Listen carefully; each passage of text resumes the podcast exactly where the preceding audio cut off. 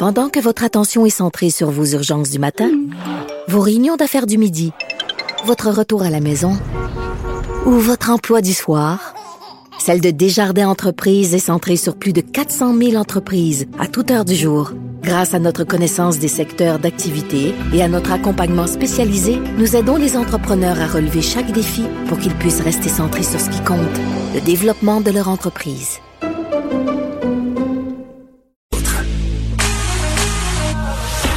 Une question sans réponse n'est pas une réponse. Geneviève Peterson. Cube Radio. Léa Srediski est là. Salut Léa. Salut Geneviève. Là, il faut absolument qu'on se parle du masque de Marc Bergevin et de sa petite danse.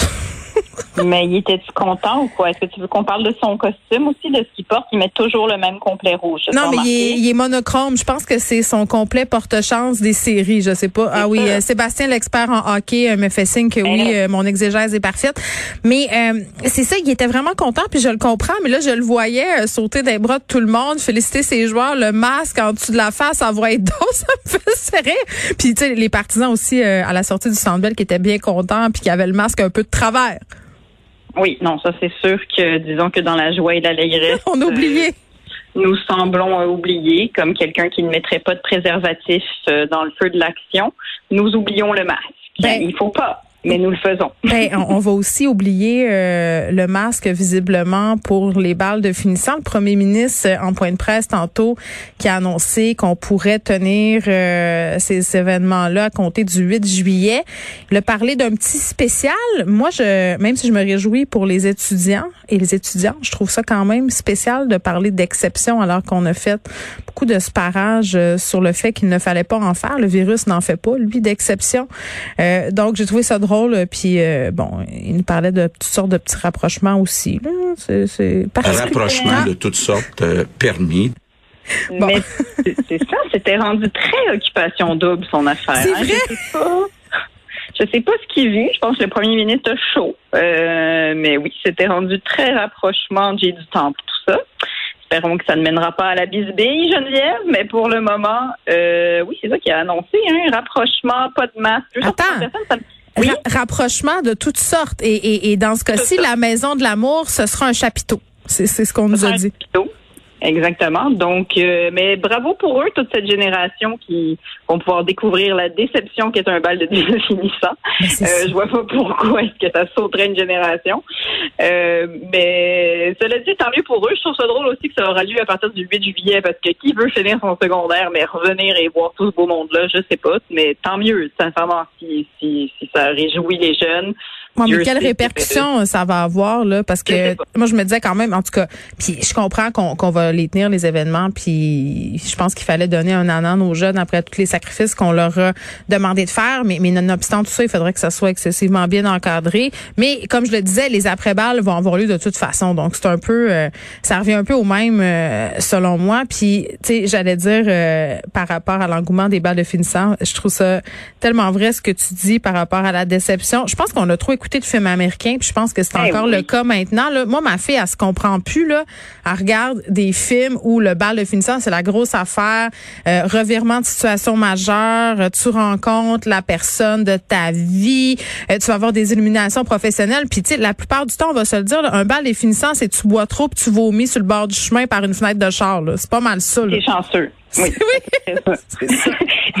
Mais c'est sûr que tout ça vient de la culture américaine. Je sais pas d'où ça part. J'ai d'ailleurs euh, j'ai essayé de trouver d'où ça partait. Est-ce que ça datait d'une sombre tradition où on devait se marier à 15 ans pour fonder une ferme? Je sais pas. J'ai j'ai pas trouvé d'où ça vient cette espèce de prom night. Euh, euh, attends, aux États-Unis, c'était vraiment perçu comme l'année où tu perdais ta virginité en plus là, parce que c'était beaucoup ça le sous-texte dans les films.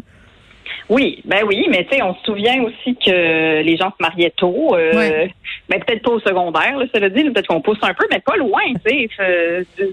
17-18 ans, il faut dire aussi que l'Église euh, interdisait les rapprochements. Donc, euh, les rapprochements de toutes sortes. Mais sauf si tu étais marié. Donc, c'est sûr que les gens se mariaient beaucoup plus tôt. Ouais. Euh, moi, j'ai des gens de 80 ans qui m'ont confirmé que c'était pour ça que les gens se mariaient à l'époque. pour pouvoir baiser ensemble? Ben, c'est sûr. Ben, ben tu sais, je veux dire, c'est sûr. C'est sûr que c'est ça.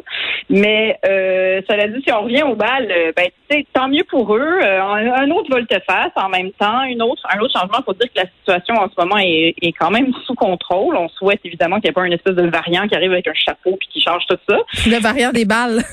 Oui, le variant des balles, mais c'est sûr que aussi, ils se sont basés sur le fait que les jeunes euh, ont quand même vraiment une meilleure euh, immunité euh, par rapport au virus. Donc, ouais, mais pas nous. J'imagine. Non, mais j'imagine que ça va pas faire une catastrophe, qu'ils ont mesuré les risques. Et puis, comme comme semblait dire M. Arruda, c'est que euh, les risques euh, étaient moindres que les souvenirs que ça va représenter. Blablabla. Ah, bon, bon, bon. à 39 ans que c'est pas vrai. Oui, oui, on a fait euh, la balance des avantages versus les inconvénients. Puis là, parlant de prise de risque calculée, là, on a décidé d'enlever les masques. Là. Bon, ça, on s'entend que c'est à cause de la vague de chaleur. Puis il y a eu quand même plusieurs prises de position assez corsées sur les médias sociaux à ce sujet-là. Des parents, des personnalités publiques qui disaient, bon, ça n'a aucun sens de faire porter les masques aux enfants. Il fait chaud. Puis c'était drôle parce que tu avais du côté euh, des, des, des, des, personnes qui étaient vraiment fâchées de ça, des gens qui vivent pas ça au quotidien, là, qui travaillent pas dans les écoles. Tu avais ce monde-là, puis de l'autre côté, les profs qui disaient ouais, mais c'est vraiment pas le masque le pire la gang. fait c'est là, euh, les enfants sont bien heureux. Ma fille m'a texté tantôt pendant l'émission Léa pour me dire euh, que ça faisait du bien d'enlever son masque, puis je la comprends, mais mais les profs quand même, il y en a une couple qui sont apeurés là. Oui, mais euh, déjà, on va s'entendre que c'est évidemment la manifestation anti-masque qui a pesé dans la balance. Mais hein, non! c'est sûr, c'est ça a tout changé. C'est sûr que c'est ça qui a, pesé. Mais euh, plus sérieusement, les enfants sont très contents. Hein. Euh, moi, ma fille était vraiment, vraiment contente. Elle, ma fille de 6 ans en première année, la semaine dernière, elle avait une présentation orale et elle me disait que, maman, tu sais, c'est quoi qui est bien quand tu fais une présentation orale, c'est que tu as le droit d'enlever ton masque. Donc, tu sais, je pense que c'était rendu quand même que ça les pesait, là, les petits de devoir porter le masque toute la journée. Ils l'ont fait. Je suis bien contente qu'ils vont avoir un mini bout d'année scolaire où est-ce qu'ils le porteront pas.